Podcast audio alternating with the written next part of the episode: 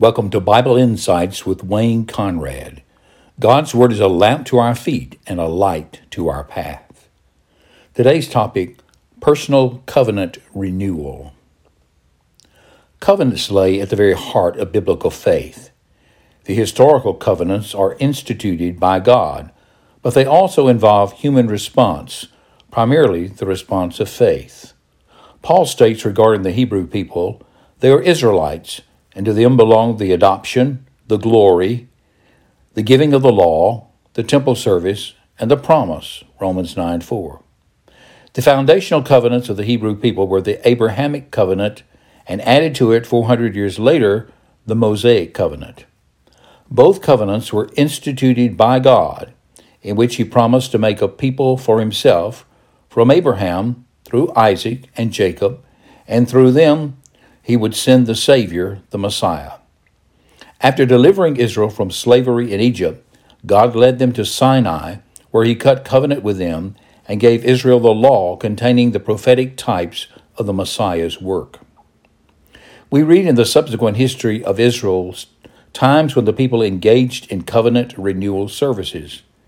Examples of such can be found in Deuteronomy thirty-one, verses nine through thirteen, and fulfilled in Joshua eight and again in Joshua twenty-four. In fact, the whole of Deuteronomy in the final stages of Moses' life is a renewal of the covenant. Both King Hezekiah and King Josiah brought about covenant renewals, as did Ezra, as recorded in Nehemiah chapters eight, nine, and ten. There was good reason for God to call his people to renew their covenant engagement with him, because they often forgot him and drifted in their devotion. Are we any less given to spiritual laziness and indifference? It was in the context of covenant renewal that Joshua issued to Israel the command and the challenge, "Fear the Lord and worship him in sincerity and truth. Rid yourself of all other gods. Worship Yahweh." His own personal renewal was expressed in terms of, "As for me and my house, we will worship the Lord." We will worship Yahweh. An observation of the biblical covenants renewals indicates such an action would include the confession of sin in our proper response to God's gracious covenant with us, followed by a prayer of consecration and the covenant obligations being undertaken. It could also involve a review of the history of God's gracious covenant movements. John Wesley introduced a covenant renewal service to the Methodist movement. He gleaned the idea from the writings of the Puritan Richard Alleine in his book, A Vindication of Godliness and the Greater Strictness and Spirituality of It, published sixteen sixty-three, Alleine desired to encourage in professing Christians devotion to Christ that was more than mere profession. Although he strongly believed in God's absolute sovereignty in salvation, he also believed in the Christian's duty before God to live out their new life in Christ as the response of love and gratitude. Here's the covenant renewal that Wesley, borrowing from Alleine, used. First, he used it personally, and later introduced it in public worship. The prayer of consecration. O Lord God, Holy Father, who has called us through Christ to belong to this gracious covenant, we take upon ourselves with joy the yoke of obedience and engage ourselves for the love of Christ to seek and to do your perfect will. We are no longer our own, but yours. Then the covenant. I am no longer my own, but yours. Put me to what you will. Place me with whom you will. Put me to doing. Put me to suffering. Let me be employed for you or laid aside for you, exalted for you or brought low for you. Let me be full. Let me be empty. Let me have all things. Let me have nothing.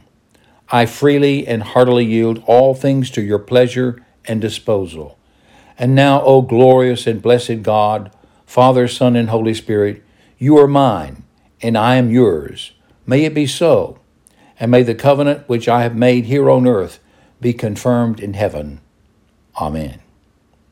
Using such biblical and historical examples, I'm convinced of the benefit of personal covenant response of believers to our Savior God's gracious covenant. The whole purpose of such a written and spoken agreement is to instill the proper motives for Christian living. As a result of thinking upon the Savior and what he has done for me and what I owe him in return, I've written my personal covenant with God. Please listen.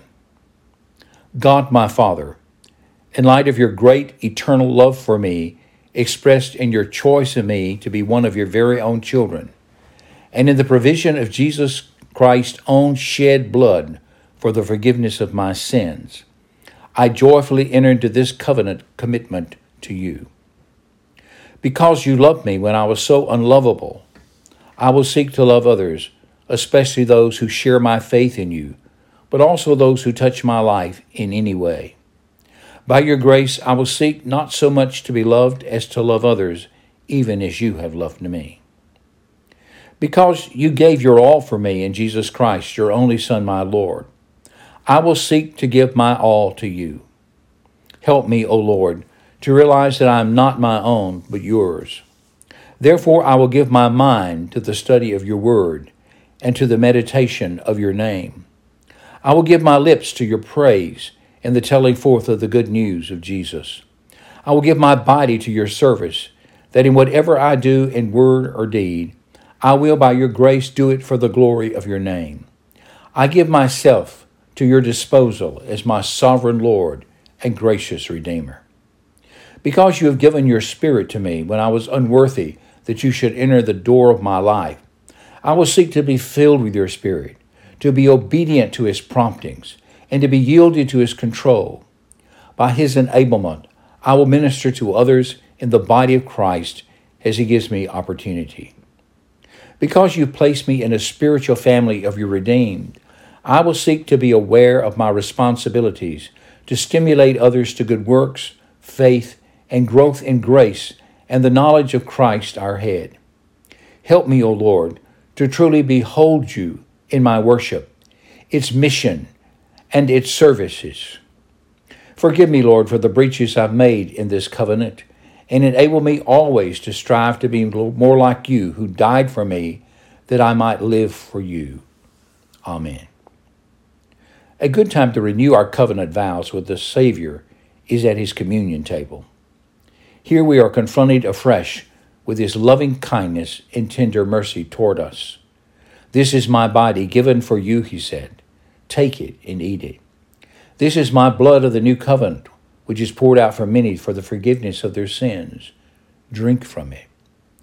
What better time to express the bond of love commitment between you and the Savior, and between you and your brothers and sisters in the faith? This is my challenge to you, to express in a personal covenant your own commitment to the Lord, and then to live it out, to live that agreement by his grace and power to the glory of his name, and to revisit it from time to time and renew your covenant with the Lord. This has been Wayne Conrad with Bible Insights. And the next time, remember our gracious God. His loving kindness is so great. His love is never ending. He loves you. If you believe in his Son, then he has you in his heart, and he loves to hear you say to him, I love you, and I will serve you.